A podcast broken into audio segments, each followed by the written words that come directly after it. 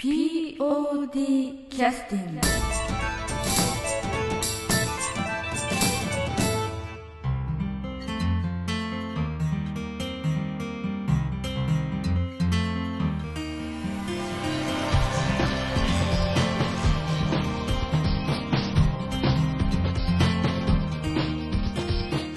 劇団 POD ポッドキャスティングです。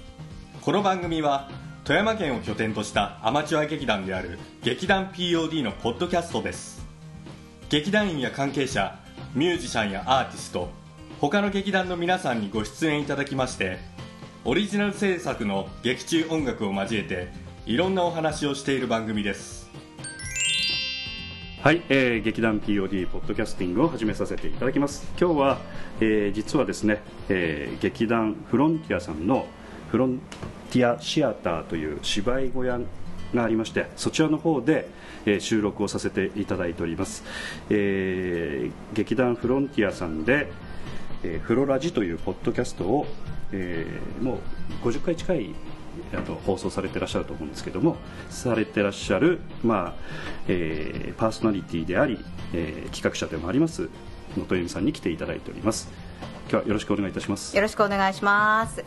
えー、っと事前のプロットも何もなしであの始めさせていただくんですけれどもあの、まあ、ポッドキャストという、まあ、携帯のことをやってらっしゃる方はねあの世の中に非常に少ないのでそうですね、まあ、なかなか街歩いてる人にポッドキャストやってますか、ね、って聞いてはーいっていう人いないですよね。聞いてる方もねほとんどいらっしゃらないので、まあ、勝手に仲間だと思って声かけさせていただきましたらあの快く受けてくださったので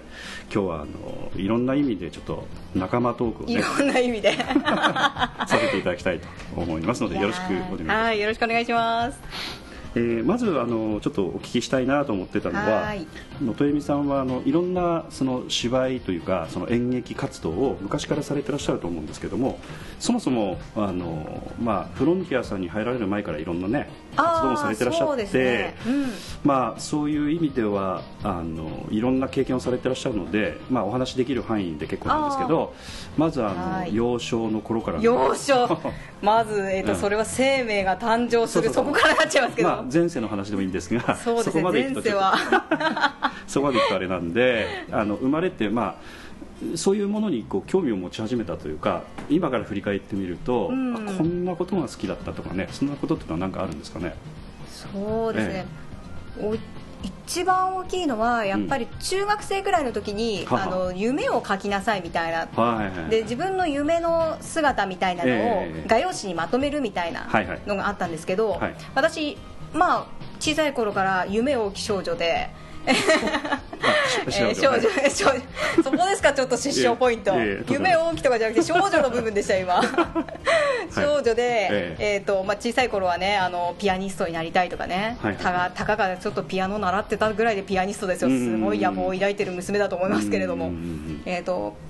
かあとはアニメーターになりたいとかイラストレーターになりたいとかそういうことも言ってたんですけど。かなり夢多いですね、ね、夢多いですよね。でその中で、中学生の時にやっぱりアニメとかが流行っていて、で声優ブームが来てたんですね。ちなみにどういう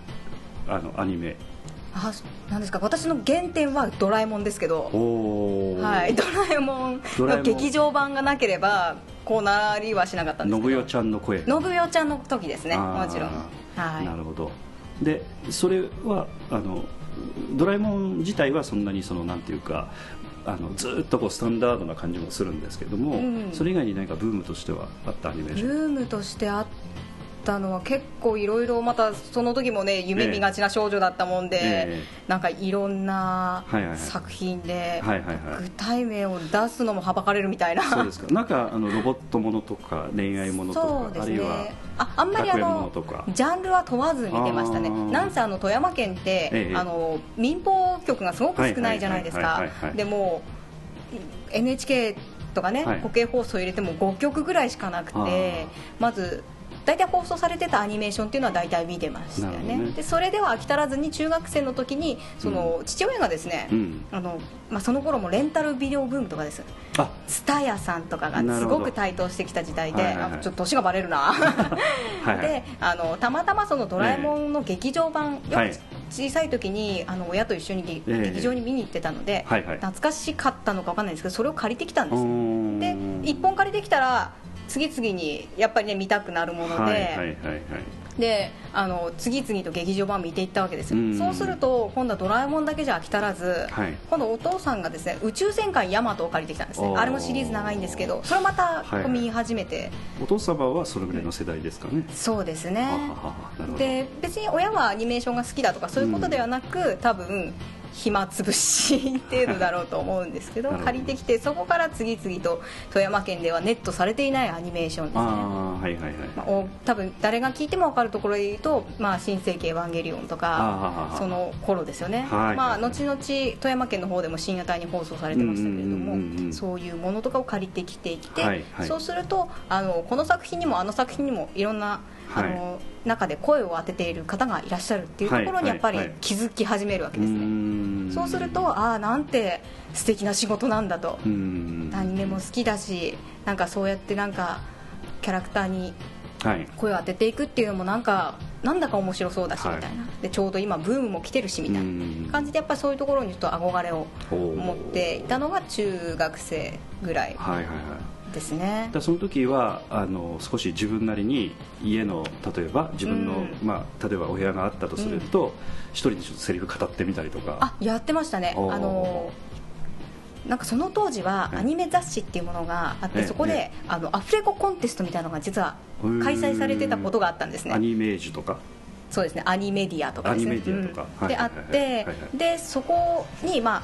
5人5役ぐらいあるとかっていうので、それの台本がついてきてたんですね。その冊子にそこのシーンだけとか、コンテスト用なんですけど、だそういうのがついてきてたのでそれでちょっとなんか自分でなりきってやってみたりとか。でもそこから病気が始まもう病気ですね。完全病気ですね。あとはお気に入りの漫画とかですね、やっぱり漫画とか小説って人によっても違うと思うんですけど、頭の中で声がついて、キャラクターが動いて喋ってくれるんですけど、自分のイメージする声がつくわけじゃないですか喋り方とか,、はいはい。はい、それをやってみたりとか病気ですけどね完全に。なるほど、それはあのビデオで撮ったものに合わせてみたりとか？はないです。まずそのビデオを持ってくるっていうのが大変だった。それを用意する。だ全然見たこともないアニメーション。で設定とかだけが書いてあってセリフが書いてあるから一応調べればなんかこういうキャラだっていうことはそこに書いてあるんですけどうんなんかねやっぱ大人っぽい、はいはい、その作品だったりするから、なんか想像がおぼつかなくて。それ全役やってみてる。全役一人でやって でもなんか録音とかもしたことがあるのかちょっと忘れちゃったんですけど、えー、でも自己満足ですね一人でやって、えーそういうのをご両親とかご覧になってらっしゃったんですかね、うん、ないですね。弟さんもご存知弟は知ってると思います。そうです、うん、夜な夜ななんか聞こえてくるなって絶対思ってたと思います。なるほどね、うん、でそれはそれであの完結したというかそれ以上なんか外に出ることもなくみたいな範囲で収まったんですその頃はやっぱり中学生って無力じゃないですか、うんうんうん、やっぱり自分のできることの範囲も限られてるし、お金もないし、だからじゃあどうしたらそのまず富山県以外のところに行けるか、っていうことを考えてそういうそっちか。そうです。外出ることを考えたんだね。実際にじゃあ本当にそれを職業としてあの成り立たせるためにはどういう手順を踏まなきゃいけないかっていうことを考えたんで、まあ比較的真面目に勉強したりとかしました。あ、うん、要するにその手段として。手段としてですね。ね。やっぱりなんかそういうギャンブルみたいな職業なので、親をどう納得させたらいいかとか、はいはいはいまあ、その頃からしたたかさが出てきたと。そうですね。基本的にそういう算段はありましたね。なるほど。割と。ということになるとその高校進学とかもまあそれに伴って、うん、あの少しちょっとそういう意味では大学進学しやすいところとか県外出やすいようなことも想定していらっしゃったということですか？そうですね。そ、え高校を選んだきっかけは、え基準は完全に部活動だったんで、やっぱりその自分が今生きている生活圏内の範囲で、うん、いかにそういうことができるかっていうことを考えるとあの学校の放送部に入るのがいい。または演劇部に入るのがいい。なるほどなるほど。で基本的にその放送部がある学校演劇部がある学校今はもうちょっとあの富山県の東地区には、うんうん、あの演劇部がなくなってしまったので放送部しかないんですけれども、私たちが学生の頃はまだあったんで、一応どうそこをまずピックアップして、うん、それでえーと、学力に無理のないところですね、その部活動がしたいから高校に行くのであって、はい、その部活動の差し障りになってはいけないと。だから あの A っていう高校と B っていう高校があったんですけど、はい、B は余裕で入れる、今の学力だったら。で A も入れるんだけど、その入ってから学業についていけるかどうかっていうところにちょっと不安があったので、どっちも放送部としては強い学校だっていう噂は聞いてたんですけど、実際に見学とか行くチャンスとかっていうのはあるんですか？その時はなかったですね。高校の先生が来られてこういう学校ですとかこういう部活動がありますっていうのを全体に、えー、と紹介するっていうだけだったんでだからこれももうギャンブルですよね。うん、放送部がある、はい、まあ、強いかどうかはまあ分からないけれども、みたいな、でもなんかちゃんと活動しているっぽい。いうことを一応想像して、はいはい。で、えーとまあ、無理があっては困るということで、まあ、B の学校だったら大学進学もさほど問題はなかろうということで。えーと、部活動をするために高校に行きました。でさらにそこから県外に出てそういった仕事に就くことも想定してということで、はい、そうですね。えらい目標設定してますねちゃんと、ね、そうですね。やっぱり自分であのできることって結構限られてるって思ったんで、うん、お金の面もそうですし、うん今行動範囲として自転車で行けるとか、はいはいはい、電車でとか、はいはいはい、それの自分の生活圏内の中でその将来自分のためになることを最大限にやろうと思ったら、うん、まあ、そんな感じになって。なるほどね、まあ、高校その流れでおそらく入りになると思うんですけど、うん、現実となんか夢とのギャップみたいなものってのはあったんですか、うん、当時は多分なかったと思いますね。そうそれぐらい多分自信がないと前に進めないみたいな、うん、まあ、あと飢えてたっていうのもあるんですかね、なんかそういう活動というか。そうですね。なんかまあ、まあたまたま、うん、あの入った高校の放送部が、ちょっと顧問の先生がすごくいい方で、うん、あの強かったんですね、えっと、大会とか出ても賞取れたりとか、富山県大会から全国大会があるんですけど、全国大会に行けるようなレベルのところでたまたま運が良かってで目をかけてもらって指導もしてもらって、運よく全国大会にも行けていたので。これはなんかもうこれで高校生で世間が知らないですからねこれでなんか天狗にならないはずがないみたいな感じだったんでやっぱり1年生から大会に出て全国大会行けるってもう他の高校ではあまりない、はいはいはい、他のところだとやっぱり選手層が厚いじゃないですけどいい人材がいっぱいいるから1年生で大会に出るっていうところがまず難しかったりするので、まあ、鼻高々みたいな。なるほどなるほど、うん、あのまあ、私ずっとあのえー、なんか運動部系のところずっと渡り歩いててそういう文化系の方々との関わりとは一切ない活動だったのでそういう人たちのなんていうかその世界のことはよくわからないんですけれども、ただその放送部の部活動っていうのは結局何をするのがなのかなとか全国大会って何っていうそうですよね、えー、リスナーの方もちょっとご存じない方もいらっしゃるので、もし説明していただくとするとどんな感じなんでしょうか、ね、そうです。多分私が今、えー、現役だった頃と、今の、えーと、形式が少し違ってきているんですけれども、うん、基本的には、えーと、個人部門って呼ばれるものでアナウンスっていうのをするんですね。アナウンスはニュースキャスターが読むような、高校生らしい視点で、はい、えーと、身近な、はい、あの話題。例えば高校で、こんな面白い先生がいるとか、うん、こういう変わった活動をしているとか、うん、こんなことに取り組んでいる生徒がいるとか、はい、そういう地域の話題とかを、えーと、原稿用紙1枚ちょっとぐらいですかね。規定は何分だったかな？2分ぐらいだったでしょうか？400字ぐらい？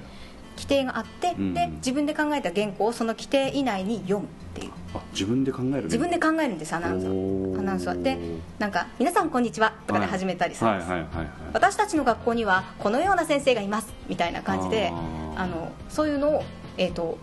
文章の良し悪しと、あと読み方とか、はいアクセントとかそういうものが審査されるっていう部門があってもう一つは朗読部門っていうのがあって、はい、これは指定されたあの作品が5つくらいあるんですけど、はい、そこの中からまた自分で抜粋してこれは3分以内だったかな。大体原稿用紙1枚半くらいになるように、はい、えっ、ー、と抜粋して、それを、えーと、朗読する。なるほどなるほど。それ以外になんかあの番組を作るところもあって、番組はまあ数人のチームとかで作るわけですね、はい、なんかその時は課題部門っていうのとか、はい、自由部門っていう、自由なテーマでとか、えーと、高校生らしい視点でとか、はいはいはいはい、そういうテーマがあってその規定内で番組を作る。大体7分以内となるほどなるほど。それとは別にそれはラジオ番組とテレビ番組と、うん、今はそうです今はパソコンがあってすごく編集しやすいですけど、はい当時はね1990何年とか後半ですからね、えー、パソコンなんてほとんど導入されていないので、えー、ビデオカメラで撮ってそれを切り張りするとか、はいはいはい、もう文字が載っただけですごいって感じになりますからね。なのでちょっと映画っぽいふうに作ってるえーと、テレビドラマがあったりとか、はいはいはいはい、ラジオドラマとかもテレビドラマは自分たちで脚本を書いて高校生が出演するっていう。なるほど感じでそういうふうな部門があってそれに向けて、えーと、それぞれの放送部で活動して、えーと切磋琢磨したり番組を一つの形にしたりっていうのをえー、とやって県内で大会が行われるわけですね、はい、団体戦と個人戦みたいな感じそうです。団体戦と個人戦みたいなもんですね。能登さんはだからどんな感じで結局勝ち進んでったんですか？私はですね、え1年生の時はアナウンス部門に出てて、えで2年生からはやっぱりそのアナウンスの方がいいとは言われてたんですけど、えー、声優になりたいんだから、えー、朗読した方がいいみたいなことがあって先生に朗読がしたいですって言って、えー、朗読部門の方に切り替えさせてもらって、2年3年生と朗読をやりました。それは個人戦なんです、ね、個人戦です、うん、県内ではまあ3位ぐらいが精一杯で、その上の全国大会行っても勝ち進めなかったりとかしたので、そんなに振るってはないです。ただあの今お話をお聞きしてると、特にあのそういったアナウンスとか朗読っていうのは、あのどちらかというとそのなんていうか職人をこう競うみたいなぐらいの技術を競うみたいなそうですね。ところがあるのでかなり運動部っぽいところもありますよねなんか。そうですね。静かななんか運動部みたいな、ね、感じですね。番組はまあ何人かで作品を作ってその当時カセットテープで提出していたので。まあ、団体戦の場合はねあの、また企画とか、ね、全部変わってくるのでそれはそれでね、また大変なんでしょうけど、ま、テーマ性が大事だったりとか、発想だったりとか。それで私は団体団体の方も、えっと、ラジオドラマを作っているところそりゃラジオドラマあったらラジオドラマするでしょみたいな感じでそこでなんか演技させてもらったり。あなるほど、じゃあ二股かけたりしてた二股でも結構皆さん大体あの個人の出れる人はどこかの番組も一緒に作ってるので、はい、ああなるほどね。そうです。その時になんかなんていうかね得たものとか勉強になったことっていうのはいろいろあると思うんですけど、うん、どういった思い出がありますか？思い出ですか、あんまり勝ったなぐらいの思い出しかないですね。勝ち負け。あ勝ち負けですねやっぱり。勝つから面白いし面白いから勝てるみたいな、うん。やっぱ高校生なんて短絡的なもので、うん、家庭なんかどうでもいい。みんな勝てればいいみたいな。そうですうん、やっぱ勝ってみんなで東京に遊びに行くっていう、ただね、まあ、私の周り運動部でもそうなんですけど、そんなに好戦的な方はあんまりいらっしゃらなかった。あいらっしゃらなかった。なるほどなるほど、えー、じゃあまあ特殊かもしれないですね、えー、そういう雰囲気はやっぱ作ってってたんでしょうねあでも個人的に勝ってたから楽しいと思ってたのかもしれないですけど、うん、でも後輩とかでもやっぱりそういう賞を取れるのが嬉しいって言っていた子たちがいて、やっぱりプレッシャーだけどやっぱり私たちも自分たちで作って賞を取りたいとか、ね、先輩ももう取ってきたから私たちもそれで取りたいみたいなね、うん、気持ちっていうものだけ伝わっていってますけど、うん、じゃちょっと勝負にこだわる方だということはよく分かりましたね。そうですね、えーやるからには勝ちやるからには勝ちたいですよねやっぱり、うん、できることなら。すごいですね。で、えーと、その後、まああの先ほどちょっとねあの、うん、少し、えー、気持ちよくなったみたいなことをおっしゃってましたけどその頃は何かそういう少しこうなんて言いますかあの自分がやってきたことに関しての自信というのはものすごくあった時期なんですか、うん、あったんじゃないですかね、とりあえずその個人でもその賞が取れるっていうことが分かったっていうのと、うん、みんなでラジオドラマを作ってそれがすごく良くて本当に全国4位とか、うん、他のところが作ったドキュメンタリーのラジオがあったんですけど、はいはい、それが全国でも3位とかに入ったりとかしててそこでもナレーションしてたんです、えー、なんか自分が喋ったやつがあの全国大会の決勝は NHK ホールでやるんですけど、NHK ホールで流れて全国の放送部員たちが聞いたっていうなんかすごいみたいな。いやまあ、全く自分は何もしてないのにいやいやすごいみたいな。甲子園大会のね、うん、ね、試合みんなで見見られてるっていう感じに近いですよね、そうです。ベンチ入りしてるって感じです、えー、出ないけど、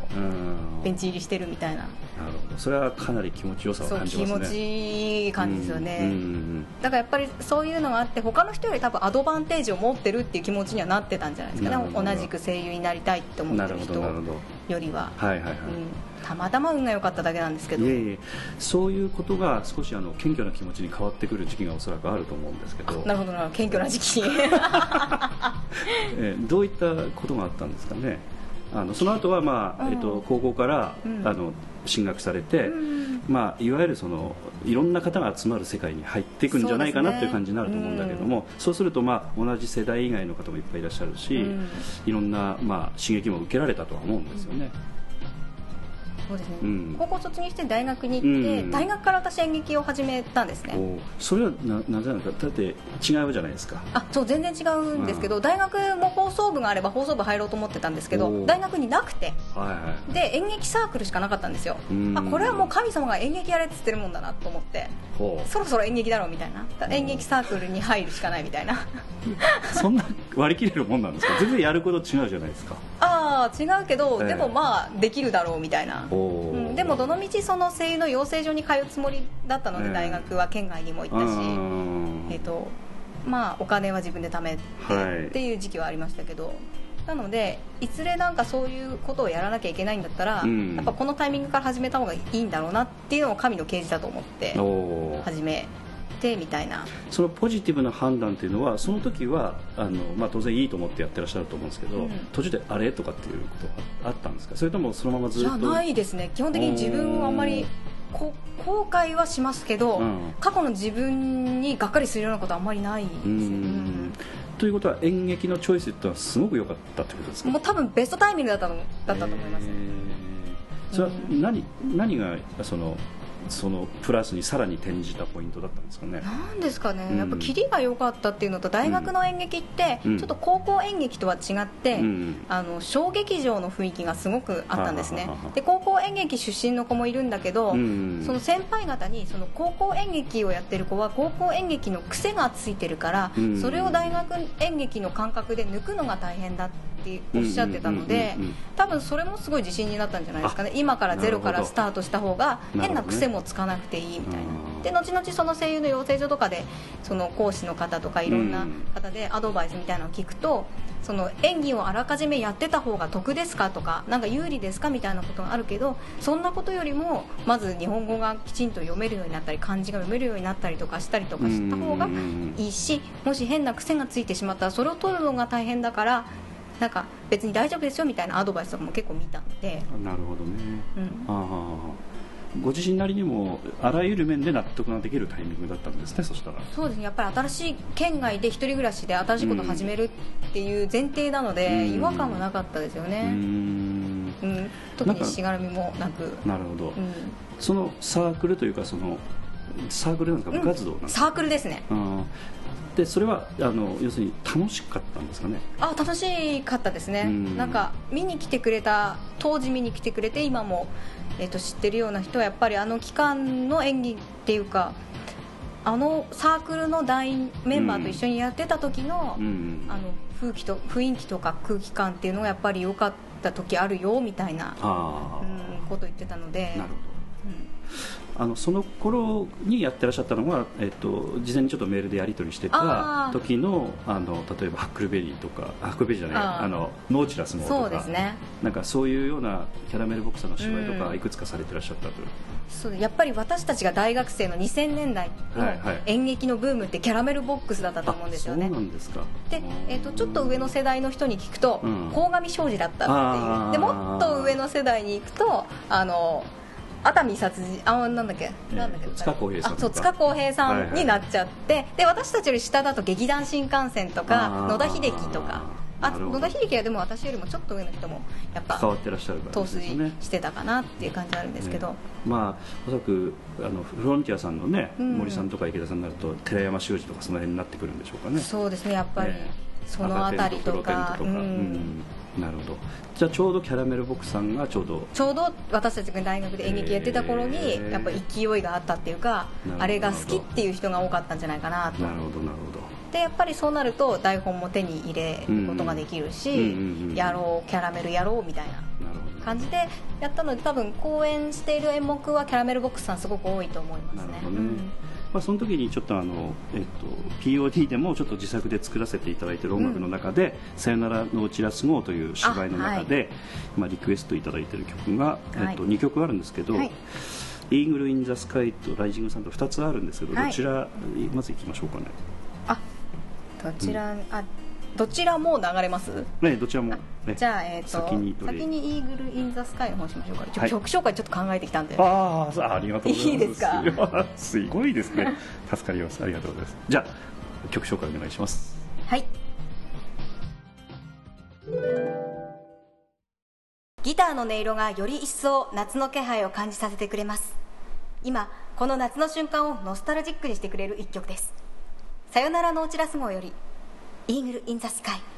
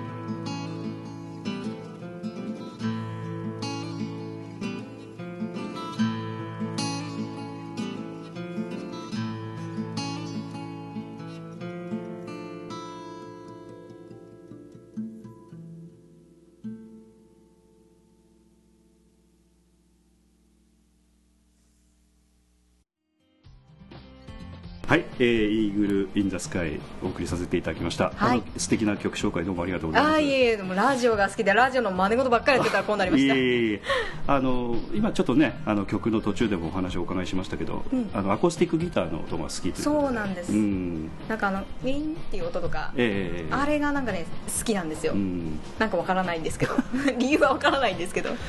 あのまあ安田三郷君があの、まあこの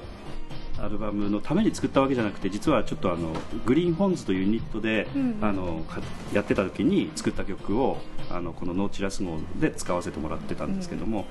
あの安田さん君はあの、まあ、ハードロックとかそういった世界のあのギタリストがアコースティックギターをやっぱりアルバムの中で小曲みたいな感じでちっちゃい曲でね演奏してすごい素敵な曲いっぱい実はあって、ああいったものにちょっと影響を受けてねこれをおそらく作ったんじゃないかなと思いますけどまたよければあのロックバンドの素敵なねことはアコギのギターなんかもまだ紹介させていただければと思いますけど。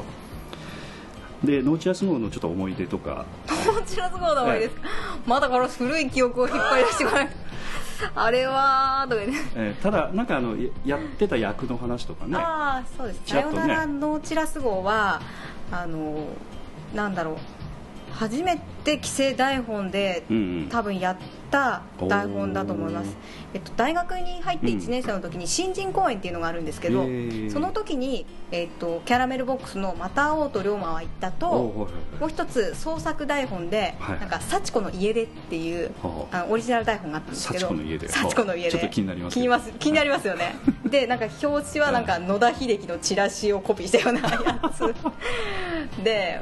ちょっと影響を受けられた。かなり影響を受けてるような、えー、と感じなんですけど中身は全然違いますけど。はいはいはいはい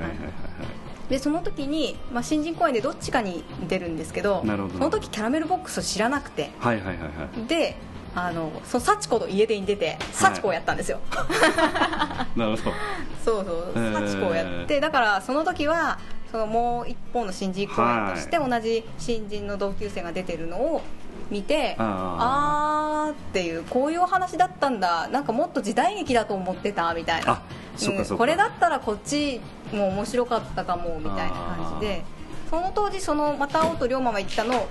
演出の人はなんか私のことを熱烈アピールしていたらしくて、えー、私は全然気づいてなかったんですけど。あの人にあの龍馬の、はいはい、あの何ですか主人公の男が惚れる、はい、なんか女の人がいるんですけど、その役をやってほしかったらしくて、でも私全然なんか本読みにも行かなかったんですね。はいはいはい。でなので、まあ題名だけ見るとね、幕末の話かなみたいな、ね、そうそう。そうなんかあんまり時代劇そんな好きじゃないかったんで、だからなんか。幸子の家での方に行って幸子をやってたんですけど。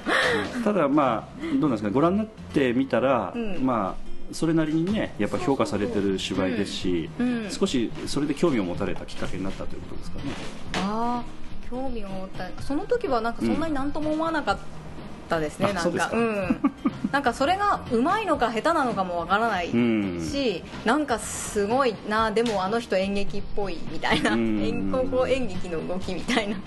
感じぐらいにしか思ってなくて、うん、でその次にやった台本も創作台本だったんですよ、はいはい、オリジナル台本じゃなくて。でその次の年私が大学2年生の時の新人公演で、はい、大学1年生で入ってきた後輩の子たちがやる新人公演の作品が「さよならのおちらすの」だったんですでその時はその新人公演が1本しかなくて、はい、で新人のほかに、まあ、上級生たちも出るっていうところで、えっとまあ、それを思えば初めて私が多分オーディションっていうものを受けたのも多分そうですねその時の演出さんとかの方向性にもよるんですけど、はい、そのこの役この人とこの人で呼んでみてよみたいな感じがあって、私は新人公演なんですよね。そう新人公演なんですけど、ええあの先輩がオーディションされる？先輩が演出する先輩が、まあ、大学2年の時の大学4年生の人ですよね、がなんかその演出をするから、はいはい、なんかこの役読んでみてっつって私ともう一人同級生で女の子がいたんですけど、はいはい、その子と同じ役で、はい、えーと、主人公のたけしの、はい、えーと、編集者の真由美っていう、えーはいはい、えーと、そのたけしになんかちょ次の原稿はどうなのって言って、その潜ブリキの潜水艦が出てくるんですけどそのブリキの潜水艦がその面白い本のその素材になるかもしれないからちょっとこれについて話してみてよっていうそういうなんかストーリー展開の重要な進行役みたいな、その真由美っていう役をその私と同級生の子供一人と2人で読んで読み比べて私の方が今回はいいと思ったのでえっと能登にやってもらうみたいな感じ。で初めてだからそういう人と比べて同じ役を読んだっていう体験をしたっていうのと、はいはい、あの芝居ものすごく真由美ずっと出てるんですよね。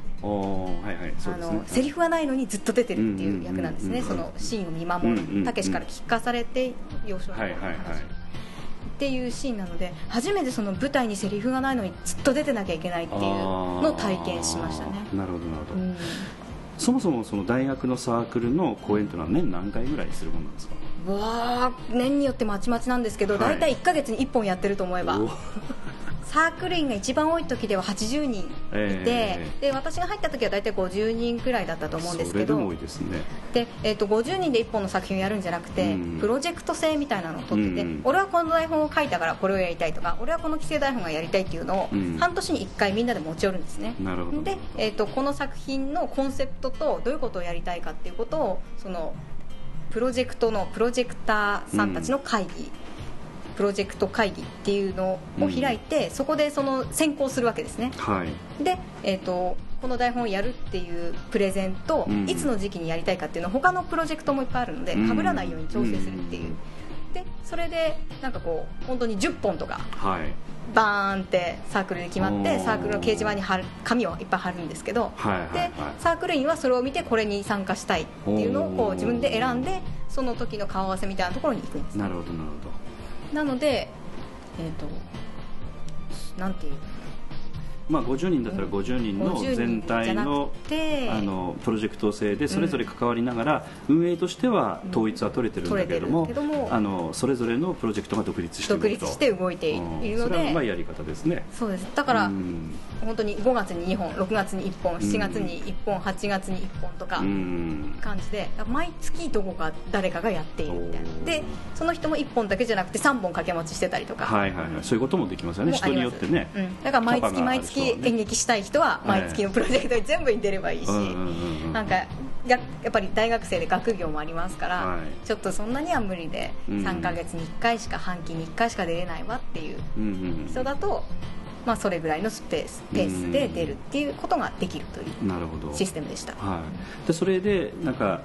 ある程度のタイミングになってくると、うん、それなりにあのプロジェクトをこう運営する側におそらく回ってらっしゃったと思うんですけど。一切回らなかったです。面倒くさい。じゃないですか。だって役者がやりたいのにそんなことはやりたくない。うん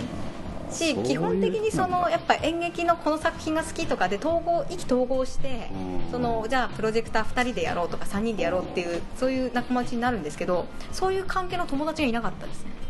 それは何？やっぱ毒吐くのでやっぱなかなかこう。毒吐くのはまあでもそこはなんかみんな優しかったから結構許してくれててそうなんです、まあ、許されなかった時もありますけど。ただなんかそういうなんていうかこう仲良し小良しみたいな感じの,、あの付きお付き合いじゃなくていわゆるその、本当にその芝居人同士のお付き合いみたいな感じのお付き合いだったので要するにこう独立して動いてたみたいなところがあるってことですかね。あでも同期の子とかとはちゃんと仲良かったりとか、うん、一緒にご飯食べたりとかしてたんですけど、うん、芝居に関してってことですえっ、ー、と、うんですけどやっぱ芝居はそれが延長するかどうかっていうのは私の中で違うなって、多分思ってたんだと思いますよね、そういうことなんだ、うん、なので演劇は演劇で自分が本当に面白いと思ったものにしか参加したくないし、役者以外のことはできるだけしたくないけど、まあ、スタッフは兼任しなきゃいけないので、そこはまあしょうがないんですけど、しなんかその友達といえども、まあ、入場無料ですけれども大学のスタッフでもその友達の時間をもらっているんだから、えーとまあ、ただより怖いものはないじゃないですけど、時間をもらうっていうことはやっぱりそれなりの完成度のものになるものにしか出たくなかったんでやっぱなんかエミちゃんが出てる芝居は面白いから見に来たいとか、そういうふうに思ってもらいたかったので、やっぱり最終的に完成度がそれなりになんか良くなりそうなものとか自分が面白いと思ったものにしか出たくなかったので、だから大体私は半期に1回だ1年に2本ぐらいしか多分出てなかったです。それはまた。それ以外はバイトしてあのやっぱり声優の養成所に通いたかったのでお金を貯めて。ということはスケジューリングというのはきっちりして時間配分を考えて大学生活はしてらっしゃったということになるんですね。割とまあ勉学に関しては不真面目でしたけど、はい、それ以外のところは全力で楽しんでたと思いますね。なるほどね。あの、まあ、いろんな人がいるんですけど大学時代はもう完全にその流されるままに無意に質問したっていう方、まあ面白いことをやってたんだけど計算してやってたんじゃなくて、まあ、出会ってたまたま楽しかったみたいなこともいろいろあるでしょうけど野田さんの場合は結構ねきちっとやるんですねそういう計算、そうですね。なんか自分がやりたいことがなければ、なんかみんなのわーっていう刹那的な楽しみ方も絶対身に合ってたと思うんですけど、その時はとにかくやりたいことがあったんで。なるほどね。だそれも演劇活動もやっぱり声優になるための一環みたいな。やっぱり演劇演技を勉強するってことはやっぱ演劇的なことをするから養成所とかに行ってもっていう思いがあったのでやっぱりその基礎的な部分とにかく私体育会系じゃなかったので、はい、あの舞台にしっかり両足で立つっていうところからまず先輩に直されて。どういうことでしょう？ちょっと教えていただいてよろしいですか？えっと、うん、割とあの、皆さん演劇初心者の方もそうだと思うんですけど、うん、まあ、普通の方もそうだと思うんですけど、うん、セリフがない場面で、うん、ただ立っているっていうことがどれだけ難しかっていう、例えばただ立ってるだけでも力を抜いてしまうとそのキャラクターの立ち方じゃない自分のの休憩してる立ち方になっちゃったりとか、手がブラブラしたりとかなんか目線がキョロキョロしたりとかしてしまうので、きちんとその役としてその場所に立つっていうことをやっぱ最初にすごく意識させられて歩き方であったりとか立ち方であったりとかで運動やってる人って多分力のかけ方とか分かってるんですよね、うん、右に重心が今あるとか、うん、こうやって手を振ったらこういうふうな角度で手が動いて、こういうふうに球が飛ぶとか、客観的に自分の体を見てるところありますからね、それが全然分からなかったから、それをなんかやっぱ歩き方が変とか、テンポに合わせてきっちり歩けるかとかっていうのをすごく先輩方が教えてくれたので、そういうところはやっぱ養成所に入ってからもアドバンテージになりましたね。あ養成所とかでも、まあ、基本的には声だけに思えるんですけど、うん、それがアドバンテージになるということはどういうことなんですか？養成所に行っても、やっぱり渡されるのはアニメのアフレコ台本ではなくて、ドラマとか舞台の台本です。おそうなんですか、はい、なのでやっぱり実際自分の体を使った演技ができないと声だけの演技なんてとんでもないっていう感じなんですね、うん、でマイク前でもこのように今 POD キャスティングマイクで収録してるんですけども声優さんはこの前で体を動かしながらやっぱ演じるっていうのが多いのでなんかこう走ってるシーンとかでってなると体がやっぱり上下したりとかしますしやっぱそういうそのアニメの絵の動きを実際に自分でできないと、その経験がないとやっぱ表現できないってことで、体と声がやっぱりシンクロしてるという感覚が大事にしてらっしゃるということですね。ね。やっぱりそれをやっぱするためにきちんと演技の基礎をやるっていうことで。だから多分声優になりたくて養成所入ってすぐアフレコの練習できると思ってた人はすごくがっかりするっていうかギャップがあるんじゃないかなと思いますね。おそらくね結構苦手意識持ってそこでつまずく人多いんじゃないですか、うん、おそらくね。おそらく家の中でね声出してそれなりに楽しんで、うん、アニメのね、うん、セリフを全部ノートに書いて、でアニメの音を全部消して、その口に合わせてこうやったら、それっぽく実は聞こえちゃったりとかするんでね、だと思いますね、ただいきなりね演技しろと言われても、ええー、みたいなねそんな感じになる、確かに。でも半年ぐらいの公演でそれを演芝居しながら声優やっていくんですけども大学の卒業の時期近づいてきますけど、うん、なんか心境の変化はあったんですかね？あもう大学2年生ぐらいから養成所に入ってて、はいはいはいはい。えーと、その時はお金もなかったし時間もあんまりなかったんでそっちにつぎ込んでるから、ね、週1回の養成所に通ってたんですね、ということはそういうなんていうか参加の仕方もできると。あできますできます。要するにあの納める金額に応じてスパンを変えられることができると、変えられる。なるほどなるほど。でもお気持ちとしてはちょっと悔しい思いもあるんじゃないですかね。あそうですね、その時は今のあの声優さんの情勢とはちょっとまた違っていたので今はとても声優さんも若くて、はいはい、高校生の方でもお仕事されてる方たくさんいらっしゃるんで高校生でも焦ると思うんですけど、はいはい、私たちが養成所通ってた時は割と大学生と高校生の人もいたんですけど、うん、大学生ぐらいの年齢でデビューしている人とかもいたのであんまり悲壮感はなかったですね。だからそういう雰囲気というのはその世界のことを知らないと全然わからないんですけど、うんその時代はそういう感じだったということなんですね。うん、まあ人によっても多分その養成所に通っているだけで満足な人もいたかもしれないしでもうんなんだろう本当にでも多分本当になりたい人とかって、うん、もう多分なっちゃってたりとか、うんうんうん、その若いけれども抜擢されてたりとかも、その養成所の持っているプロダクションっていうのがあるんですけど、はいはい、プロダクションは実際その声優をプロとして扱ってお仕事を回したりとかオーディションに行ってっていうところなんですけど、はい、そこに所属するっていう形になっていて実際にオーディションとか行ったりお仕事もらってたりする人なんでまず私たちは養成所に入ってそこのプロダクション所属になりたいっていうのがあったんでもうだいぶ意識がその養成所のレッスン生の中でも違っていたと思います、ね、うん、ということはスパンが短くても吸収量があのあったり熱意の気持ちがあるので、うん、あまりその回数にはこだわらなかった、こだわらなかったですね。逆に自分でやっぱバイトして貯めたお金だったんで、うん、1回の授業料5000円だと思ってと思って、もう聞き漏らすまいみたいな感じでもうすごい自分の練習がない時も他の人レッスン生がやってる時も全部その人の言ったことをメモしてました講師の方のそれが今まだブログに多分記録として残ってもうかなりあの気持ちが入ってるわけですね。そうですね。こういうことを言われた。自分なりに考えたらこういうことはどういうことだろうとか全然今読み返したら触れてもないしみたいな。まあでもその頃の暑さがまたね、うん、大事なところもありますもんね。そうですね。やっぱり経験してるから分かることとか言えることとか、変な自信があったりとかねそれだと思いますけど。まあ、その頃私あの学生時代もしね年代が同じで出会ってたでしたらおそらく相手もされてなかったと思うぐらい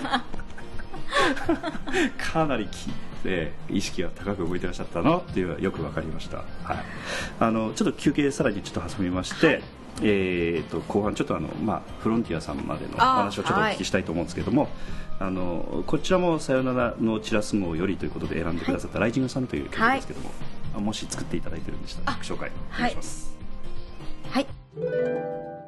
自分の中にぎゅっと詰め込まれた夏の思い出をアルバムをめくるように思い出させてくれます。そしてまた新しい一日を思い出に付け加えられるような朝を。さよならのおチラス号より「ライジングサン」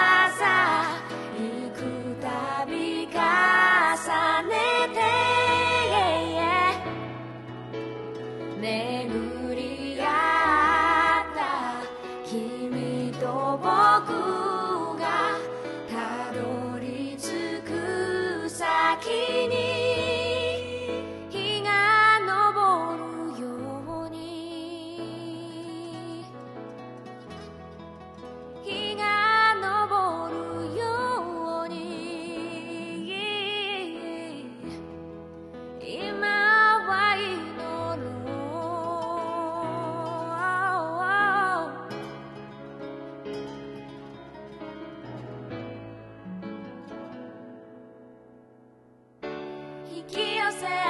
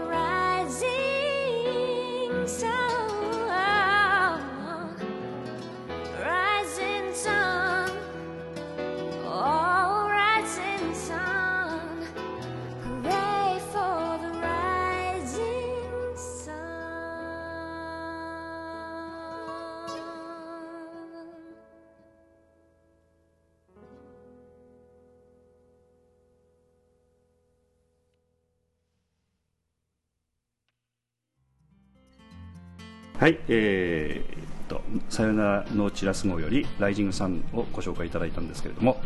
こちらはあの、まあ、先ほどもちょっとお聞きしたんですけどあのギターではなくてピアノをきな ピアノが好きです。ギターとピアノが好きギターとピアノが好きです、はい、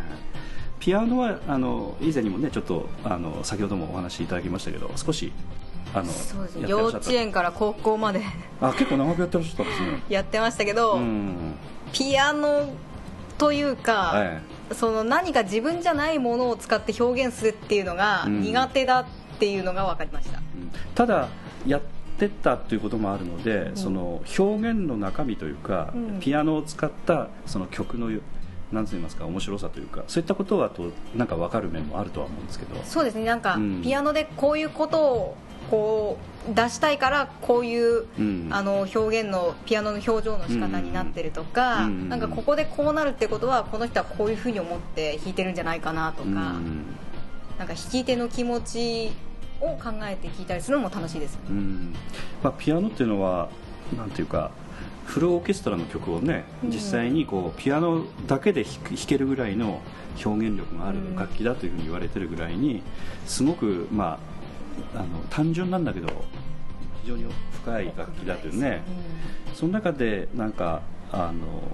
お好きな曲っていうのは何かあるんですか？個人的には。ピアノ曲で。ピアノ曲で、えー、例えばあの過去その練習してた曲の中でこの曲はやっぱり結果的にいまだに好きですみたいな曲があるあったりとか、まあ、特に、うん、多分ねあんまりピアノ好きじゃなかったんだと思うんですよね。ぶっちゃけ。多分好きじゃなかったと思うんですけどでも家の方針でその一回自分でやりたいと思って始めたものは最後までやりきるっていう方針があったんで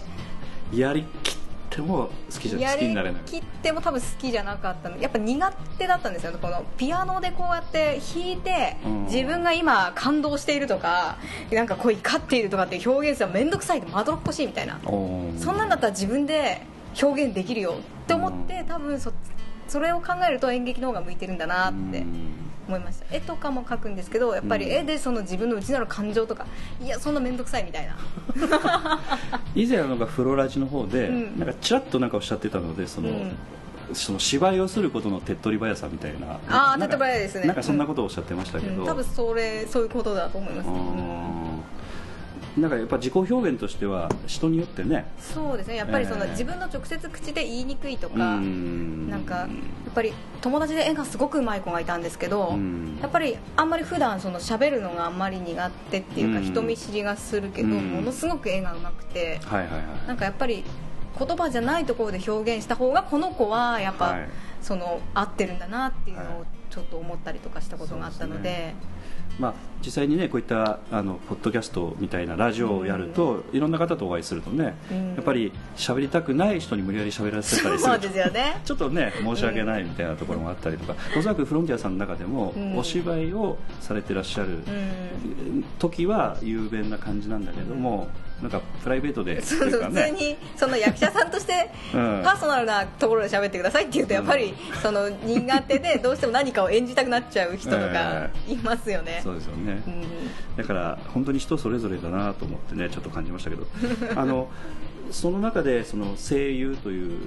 ことを目指しながら大学時代はずっと過ごしてましたね。過ごしてたんですけどその後はどんな展開になっていくんでしょうか？人生のドラマ人生のドラマとしては、えー、えーとちょっと教育実習で失敗しまして留年しまして。ちょっと そ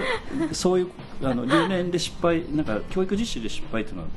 例えば生徒さんにすごいあの人がいて自分自身が体調が悪くなっちゃってえっ、ー、とまあちょっとなんかその体調があまり良くなくてでその教育実習を休んでしまったので単位がもらえなくて1年留年してしまってまあ、卒業論文とかも優秀賞とかもらってたのに卒業できないっていうそれはちょっと感じで。でも学生の名なんか大義名分はまだ1年あるんだと思ってその実習だけの単位取ればよかったので半年間は休学扱いにしてもらって半期分だけ授業料払ってだから学生という身分で、えっと、毎日バイトしてお金貯めて。でその頃はそれもあってもう劇団に入っていて 養成所関係の。はあ、大学生の2年生と3年生の時は声優の養成所に通ってたんですけど、はい、通ってたところじゃないところでなんかの方がいいんじゃないかっていうふうに自分で思ってもっとあの演劇的なことが勉強できるところがいいなと思って。ちょっと変わってきましたねなんかやっぱりその週1回のレッスンで4時間で自分の出番は2分あるかないかみたいな感じだったんで、じゃそれもあるしもうちょっと最後に舞台をやったりとかなんかもうちょっと実践的な声優の勉強ができるところないかなと思ってそういうところに移って、はいはいはい、で大学3年の時はそこの付属の養成所まだ養成所なんですけど入って、はい、でその留年してた期間はまあ、ほとんどフリーターみたいなもんなんで、ん。そこの養成所附属の劇団に入ってました。なるほどなるほど。でその劇団も2年間ぐらいなるほどなるほど。いて。それは養成所というのはあくまでも声優養成所でその中に劇団的な声優を養成するための劇団があると。そうです。その、えーと、舞台舞台もやりながら、はい、その声優のあの、はい。なんですか勉強もオプションでできるみたいな。で 別にそのアフレコの授業とかあれば、そこの分だけ、えっと、お金を出して受けられるとか、はい、劇団員になればそのあのアフレコの実習がついてくるみたいなところがあってなんかそういうところで実際の声優さんに、まあ、どこの養成も大抵声優さんが教えてくれるんですけどなるほどなることが多いんですけど、でそういうところで、えーとそれそこは本当に研究生から始まって、はい、準劇団員劇団員って上がっていくところだったんで研究生で2年ほどやらせてもらってそこでもまたちょっと演出の人に目をかけてもらったりとかして、はい。はいはい、えーと、と過ごしてましたね。でその頃はそれなりに当然一生懸命頑張って吸収はしてらっしゃってで卒業するための努力もしててということで結局卒業というカウントダウンが始まってるわけですよね。そうですね。でもまあ、えー、教育実習の単位取るだけだったんで、えー、えーともうほとんど大学には行ってなかったですしもうその頃はその劇団の公演があるとなると、はい、やっぱり1か月前くらいからはバイトも休んで、はい、毎日そこの稽古場に行くっていう生活してたので、まあ、もうほとんどフリフリーターみたいなもんだったんであんまり卒業したって感覚もなくてまあ、ちょっと大学になんか卒業証書取りに行ったとかそれぐらい。ということは、その期間はかなり有効活用されたとそうですね。もうモテる時間は全部使ったみたいな。お金はなかったですけど、えー、でじゃあそで、まあ、卒業というカウントダウンが始まるんですけどその先の話っていうのは、うん、どんなあの計画を立ててらっしゃったんですか？その時はもうやっぱり現実が見えてきたので、この劇団では多分声優としてのデビューはできないっていうのは思ってたし、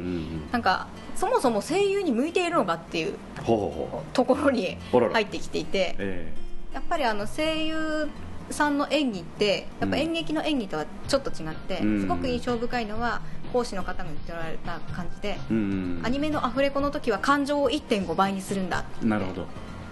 それぐらいの表現が普通。それが最低みたいな感じだったんで、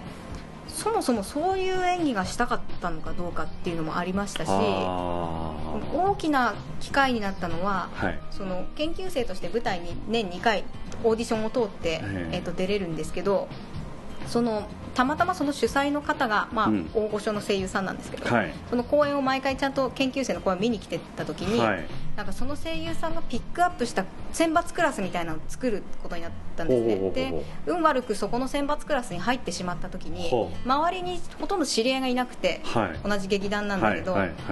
その時にああなんか私は別にその演劇が今したかったわけじゃなくて研究生の先輩と仲良かった方と一緒に演劇をしたかっただけだったんだなっていうことに気づいて。とんでもないこと気づいたそうとんでもないことに気づいてあそれだったらああ。プロは目指さなくていいんだみたいな。プロは向いてないって思って。多分自分がやりたくないことはやりたくないんだみたいな。ことに気づいたのであこれはもうあ別にプロにこだわらなくていいんだなと思った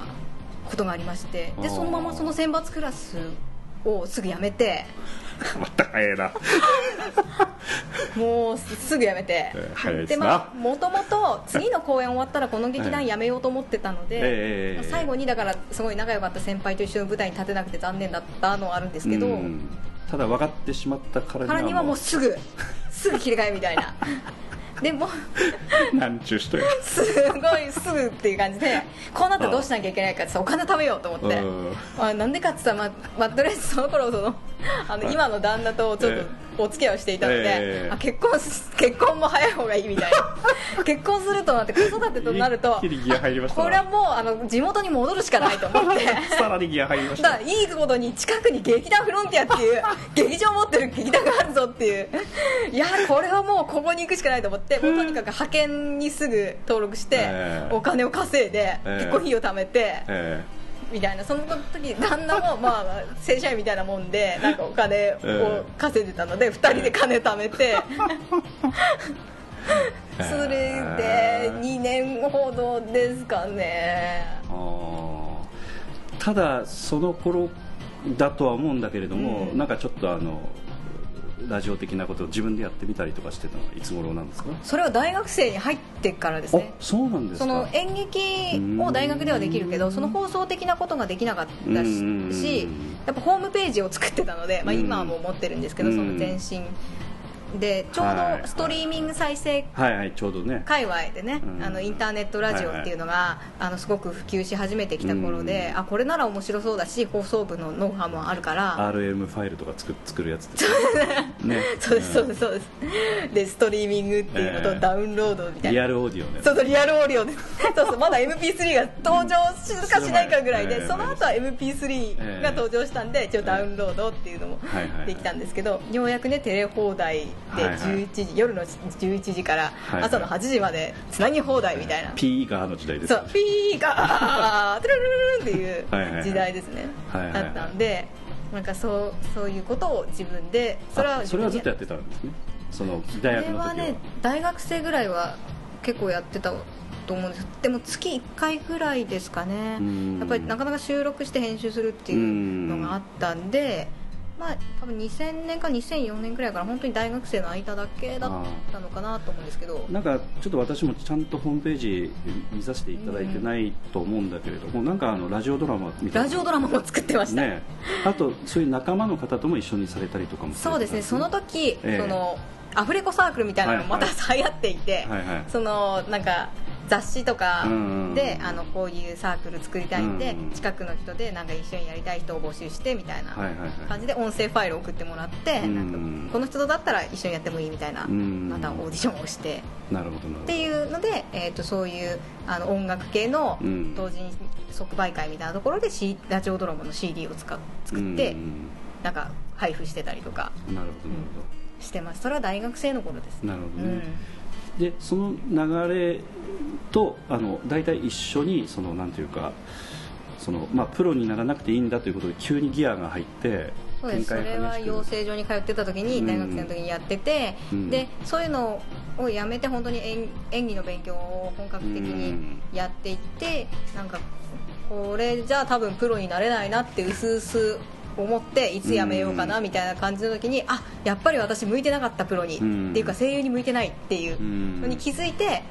もうその後の人生設計ですよねみたいな、あどうしたらよりよくその長長く細く演劇続けられるかみたいなところにをシフトしていきました。なるほどね、うん、まあ、そういう中ではその、まあ、アマチュア劇団という選択肢もね、うん、当然ありますけれども地元ということに何かこだわられた理由というのは何かあったんですか？やっぱり老後ですよね。老後やっぱりその家賃って大きくて都会で暮らす時に家賃がやっぱりちょっとね。ね老まだ若いうちに元気で働ける時はいいけれども、年寄りになって 年金も当たるかどうかわからないのに あのアパートはちょっと借りれないだろうと。やっぱり空気をがいいところでね、老後もやっぱり馴染み深い土地で過ごすにはどうしたらいいか。でもっていうことはやっぱ地元に戻った方がいいと思うけどでも50になって地元に戻っても仕事があるわけじゃないからなるべく早いうちに地元に戻って早いとこ正社員になってなんかそういうなんかいい生活自分を作って 細く長く演劇やっていこうみたいなところですね。そういったあのその思考パターンというか、うん、その考え方の展開とか、うん、そういったことについては、まあ、あんまこのこと聞いてあれですけど旦那さんとはかなりあの旦那さんはこうパッとこうすぐついていく同じ同じですね。大体同じっていうか私はなんかそういう演劇活動をやりたいっていうのは分かっていてえっ、ー、となんだろう。俺はそういうことはできないから、そのそうやってできる人をなんか支援しできる限り支援すると、みたいな感じですねやっぱり。なのでそこに甘えて。甘えてという今今ラジオでは見えなかったです。甘えてという顔が最高に良かったです。使えるものはできるだけ使って、ね、眉毛がクッと上がってね、皆さんお分かりかと思いますけど。っていう感じです。ね、あのまあ、あとはフロンティアに、ね、入って今度芝居を始められるんですけども、うん、本当切り替えてすぐパンといらっしゃったので、うん、何のそのなんかなんか悲しみもなくというか。悲しみとかですか、えー、そういう展開は全くない感じがしたんですけどなんか結果的にはなんかこう苦しみとかそういったものはあえてあるとすれば。苦しみ、うん、なんかドラマの中にはなんかそういったものはない。フロンティアに入ってからの苦しみですか？いやいやそれはまた後でお聞きしたいんですけど、うん、ああなるほど。フロンティア入る前の苦しみ、えー、結局その、うん、あなんか負け犬になるのがすごく嫌だですね、うん、それぐらいですかね。それあのいわゆるそのプロにをこうそうだから夢破れて地元に帰ってきたって思われるのすごい嫌だったです。ああ、うん、そっかそういう意識か、うん、なるほどね。それぐらいですかね、でもそれもまあポジティブに、うん、ただそういうふうに取るんですか？よくわからんですけれども。どうなんですかね、なんかそう思う人もいるんじゃないですかね、うんでも、うん、私的にはそういう言い訳にはしたくなかったんで、うん、いや東京で学んできたことを地元で生かすために戻ってきたみたいな。いやいや、まあ、楽しんできたって感じですよね、うん、そうですね、東京でいろんなことを演劇で勉強してきたんで、地元でもなんかそういうふうに演劇活動を続けていったらいいなと思ったし、その地元でずっとやっとる人にその東京で学んできたこととか、なんか活かせることがあったらなんか貢献できればいいなっていう、ただ今あの例えば能登恵美さんがその高校生とか、うん、そういった方々に対して、まあ、ストーカーのごとく芝居やりなさい的な、うん、まあ、キャンペーン的なことを張りたいと思ってらっしゃる話は前ちょっとお聞きしたんですけど。そうです若い人にはやっぱり種をまいておきたいですね。ですよね。ただ今のお話を聞くと同じ道はあんまり歩んでもらうのはどうかなっていう感じは個人的にはするんだけども。あでももし歩みたいんだったら歩めばいいと思います、うん、なるほど、うん、それはもう勝手に行って撃沈してこいぐらいの感じ勝手にやって勝手に傷ついてくる分には私は関係ないので でも一応先人としてはこういう道を通ってきてるので、うん、こう取らないためには今その声優さんの界隈ってもうものすごくあの情勢が変わっているのでもう容姿端麗で歌もうまくてダンスもできて演技もできなきゃいけないみたいな結構そういうね本当にアイドルみたいな状態になっている節もあるので、まあ、全部とは言いませんけれども、とかん私は感じているので、だからあなたなりのやり方で挑まないと結構大変だよっていうのは言いますけど止めません、うん、だから聞かれれば言いますけど。ただそれを進めるということは、いい面があるということですよね。進めるお金いやいやあの要するにその、うん、あのおすすめをする要するにそういった芝居をやってもらったりとか、うん、そういう方を増やしたいというのはやっぱりそれなりに自分なりにプラスになる面があって。プラスにはなるかどうかはその個人の方の気持ちだと思いますけどはい、私にとってはプラスになります、はい、うん。でそういう仲間を増やしたいというのはやっぱり自分のしもべを増やしたいみたいな。しもべ。どっちいやいやいやとんでもない。皆さんにもだから一応意思がありますからしもべになるならないのね。ただなんかそういう携わってもらいたいということはなんかいい面があってそれを味わってもらいたいみたいなお気持ちなのか、それともなんか仲間を増やしたいという感じなのかどっちなのかなと思って。メリットデメリットはあるなとは思います。メリットはこの田舎の片田舎にいながらも、その他の人と違った生き方ができて、あと生活ができてなんか頑張っていればお客さんから無条件で拍手がもらえるっていう、なんか優越感気持ちよさみたいな。あとちやほやしてもらえるとか、だから自分の夢っていうものがどういうものなのかっていうことをこのいろいろ考えてなんか行ったらもしかしたら地元の演劇活動に参加するだけで、その夢って叶ってしまったりとか、満足しうるものであるかもしれないっていうのがあるんだったら親御さんの反対で、なんかこうそういうなんかよくわかんないギャンブルみたいな職業はやめてくれよって言われて泣き寝入りするんじゃなくてそれだったらそういうことが本当はやりた本質的にやりたいんだったら、うん、なんか一緒に来て演劇やれば、うん、すごくいい気持ちになれるよっていう それですね、うん、あんまり飾ったりとかなんかそういい綺麗に聞こえるふうには言いませんけど。なるほどね、まあまあそうですね、正直な感じですよね、能登さんはね、そうね。そうですね、ここはごまかしても、なんか本人も面白くないんじゃないかなと思いますけど、なるほどね、少なくとも私はそう思って活動してますのでっていうことですよね、でもかなり多分一般の方からすれば突飛な考え方だと思うし、うん、いやそこまで割り切れんよって思うことが多分多いと思うので、あこういうなんかもう乱暴な人がいるんだなぐらいの、うん、まあ本当にちょっとお話をお聞きしてても、まあ、切り替えについてはちょっとあの、まあ、そのねまあ、おそらくご性格だとは思うんですけど一気に舵切る。極端ですよね本当に。よく言われるんですけど、だからそれについてきてる旦那さんすごいなと思うんですけど旦那さんもそういう方なんですか、ね、あの水面みたいな水面みたいな方です。あ。の揺れる水草のような。だから流れが速かったら、まあ、流れの速い方にこうぐーっと傾いて流れが緩やかになればその流れに合わせてこうゆらゆらとそよぐような感じですね。ねはい、なるほどということでちょっとそういう旦那さんにぴったりかもしれませんけども3曲目であのリクエストいただいた曲で、はい、ちょっと今回はお別れさせていただきたいと思います、はい、えー、今回ちょっとお越しいただいたのは、えー、劇団フロンティアの、えー、能登恵美さんです。はい。じゃあ曲紹介サインお別れの曲紹介をお願いいたします。それでは最後の曲です。しっとりとした月の光を浴びて緩やかな時間を感じられる一曲ですミスタームーンライトより月の光を浴びて。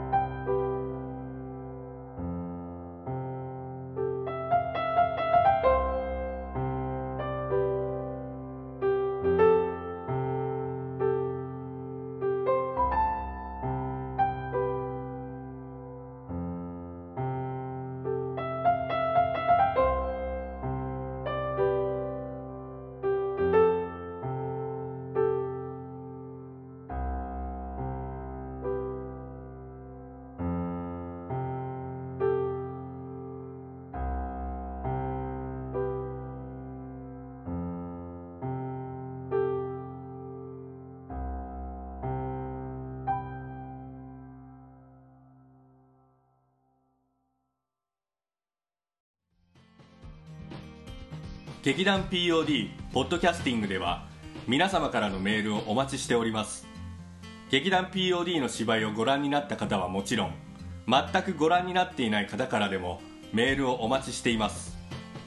メールをお送りいただいた方には劇団でオリジナルで作曲しております音楽 CD または音楽ファイルをプレゼントさせていただきます。メールアドレスはマスターアットマーク pod-world.com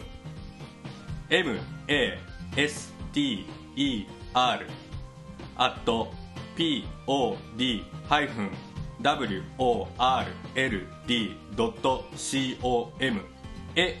直接メールをお送りいただくか劇団 POD のオフィシャルウェブサイトの送信フォームからお送りいただけます。Google などで劇団 POD と検索してください。劇団 POD のオフィシャルページのトップ画面のインターネットラジオのリンクを開いてください。そのポッドキャストのページに番組へのメールはこちらからとリンクが貼ってあります。そちらからお送りください。もちろん Apple の iTunes ストアのこの番組のページのレビュー欄からも感想をお待ちしております。またオフィシャルページのトップページに Twitter と Facebook のリンクも貼ってありますので Twitter フォロー Facebook いいねもお待ちしております。それでは次回まで。